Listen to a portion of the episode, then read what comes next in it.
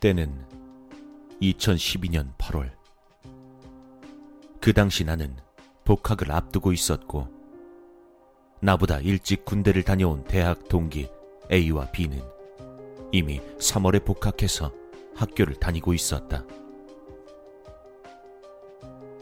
개강이 몇 주밖에 남지 않았던 우리는 방학이 끝나간다는 아쉬움을 곱씹으며 대학로에서 만나 간단히 술이나 한 잔 하기로 했다. 오랜만에 만난 동기들이 어찌나 반가웠던지 우린 저녁 8시쯤에 만나서 새벽까지 함께 했다. 그날 만났던 동기 중 한 명인 A는 재수를 해서 학교에 들어온 한 살 많은 형이었는데 술잔을 기울이더니 갑자기 생각난 듯 나와 B에게 말했다. 야, 니들 내 친구 C 알지? 이번 학기에 C랑 둘이서 자취방 완전 싸게 잡았다? 진짜? 어딘데? 학교에선 좀 멀어. 그래도 세금이랑 월세까지 전부 포함해서 1년에 100만 원이야. 엄청 싸지 않냐? C랑 같이 사니까 둘이 50씩 내면 완전 공짜지 뭐. 야, 이런 방이 우리 학교에 또 어디 있겠냐? 여튼 새벽이라 집에 가는 버스도 끊겼고 택시비도 장난 아닐 텐데. 그냥 내 방에서 같이 자고 아침에 가라. C도 서울 가서 모레 온다고 하니까 미네 오면 라면이나 끓여줄게. 우린 라면을 끓여준다는 A의 한마디에 혹해서 얼른 계산하고 A의 자취방으로 향했다. 자취방을 향해 걸어가는 그 길은 우리에게 너무도 멀게만 느껴졌다.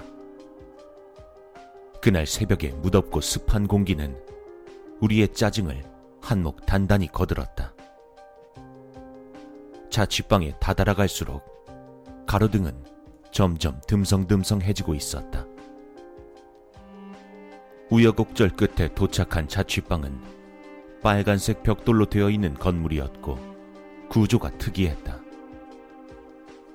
대문을 지나 건물 하나를 빙 돌아 뒤쪽에 있는 건물의 2층이었다.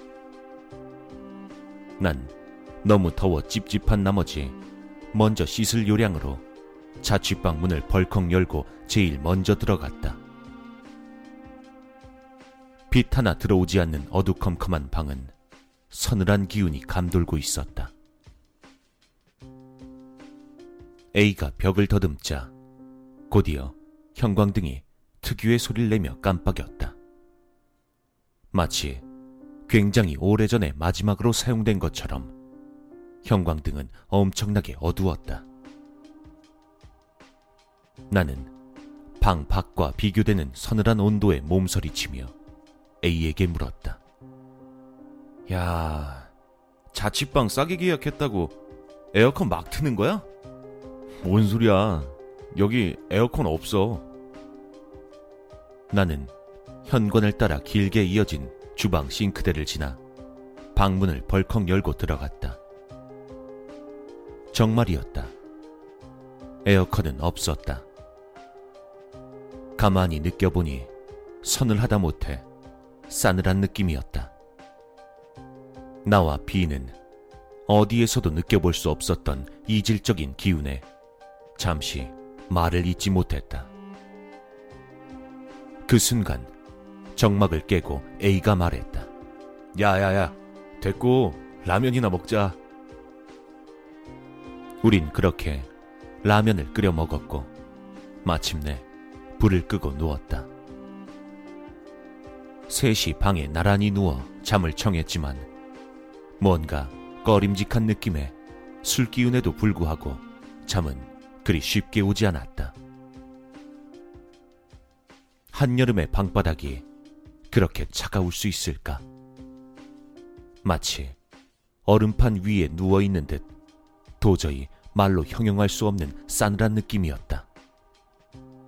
야, 여긴 근데 어떻게 된 집이 가로등 불빛 하나 안 들어와? 귀신은 이런 데 산다던데. 난 A를 놀리며 그 당시 유행했던 귀신 탐지 어플인 고스트 레이더를 켜봤다. 이 어플 말이야. 요즘 내가 심심풀이로 해보는 거거든? 이렇게 초록색 레이더가 돌아가는데 귀신이 있는 위치에 빨강, 파랑, 그리고 초록색 점이 나타난데 빨강색은 악령이고 초록색은 착한 귀신, 파랑은 뭐라더라? 아, 아무튼 설치한 지 3일 정도 됐는데 난 아직 한 번... 그 순간이었다. 파랑색 점이 하나 나타나더니 내 주변으로 붉은 점 열댓 개가 형성되었다. 난 온몸에 소름이 돋는 것을 느끼며 아무 말 없이 A에게 스마트폰을 보여주었다. 야, 아이씨, 나도 방 계약하고 여기서 오늘 처음 자는 거란 말이야. 아, 무섭게 그러지 좀 마.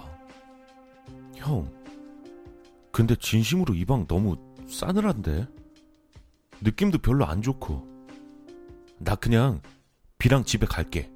형도 같이 나가자. 아니, 술값으로 돈도 다 썼는데, 무슨 돈으로 지금 집에 가려고. 아, 몰라. 그냥 걸어가지 뭐. 아, 도저히 여기서 못 자겠어. 나와 B는 원래 그 지역 사람이었고 시내에 살고 있었기 때문에 그렇게 A를 버리고 자취방을 나왔다. 자취방을 나서자마자 나와 B는 엄청난 열기를 느끼며 땀을 비 오듯이 쏟아내기 시작했다. 주변을 둘러보니 가로등조차 몇 개 없는 으스스한 분위기의 작은 마을이었다.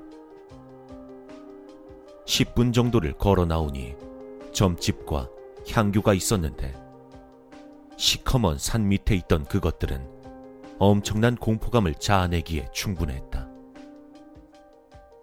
그렇게 우린 두 시간을 걸어 간신히 각자의 집에 도착할 수 있었다. 그로부터 며칠 뒤 갑작스레 A로부터 전화가 왔다. 야, 네 말이 맞았어. 그 방 뭔가 있는 게 확실해.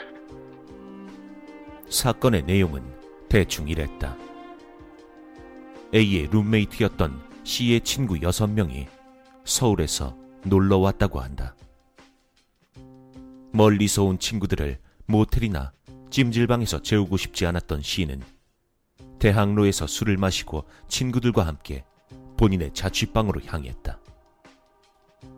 C는 계약 당시에 옆방이 비어 있다는 사실을 집주인으로부터 얼핏 들었는데 그것이 갑자기 떠올랐고 C는 친구들을 재울 목적으로 옆방 문을 열고 들어가 불을 켰는데 그 자리에 있던 모든 사람들은 제자리에 얼어붙을 수밖에 없었다고 한다. 그 방의 벽에는 이상한 부적들이 수십 장씩 붙어 있었을 뿐만 아니라 바닥에는 양초가 녹은 것들로 가득했다. 민속학을 전공하고 있던 C는 호기심을 이기지 못하고 벽에 붙어 있는 부적의 사진을 찍어서 지식인에 올렸다고 한다.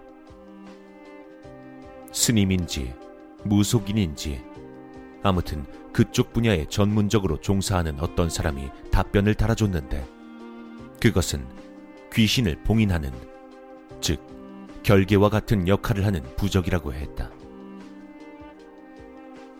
나와 A 그리고 B가 느꼈던 싸늘함은 이것 때문이었을까? 그 뒤로 선배들에게 들은 얘기로는 그 동네가 예전부터 의문사나 자살이 많았고 그 자취방 또한 비슷한 사건과 여러 번 연관됐었다고 한다.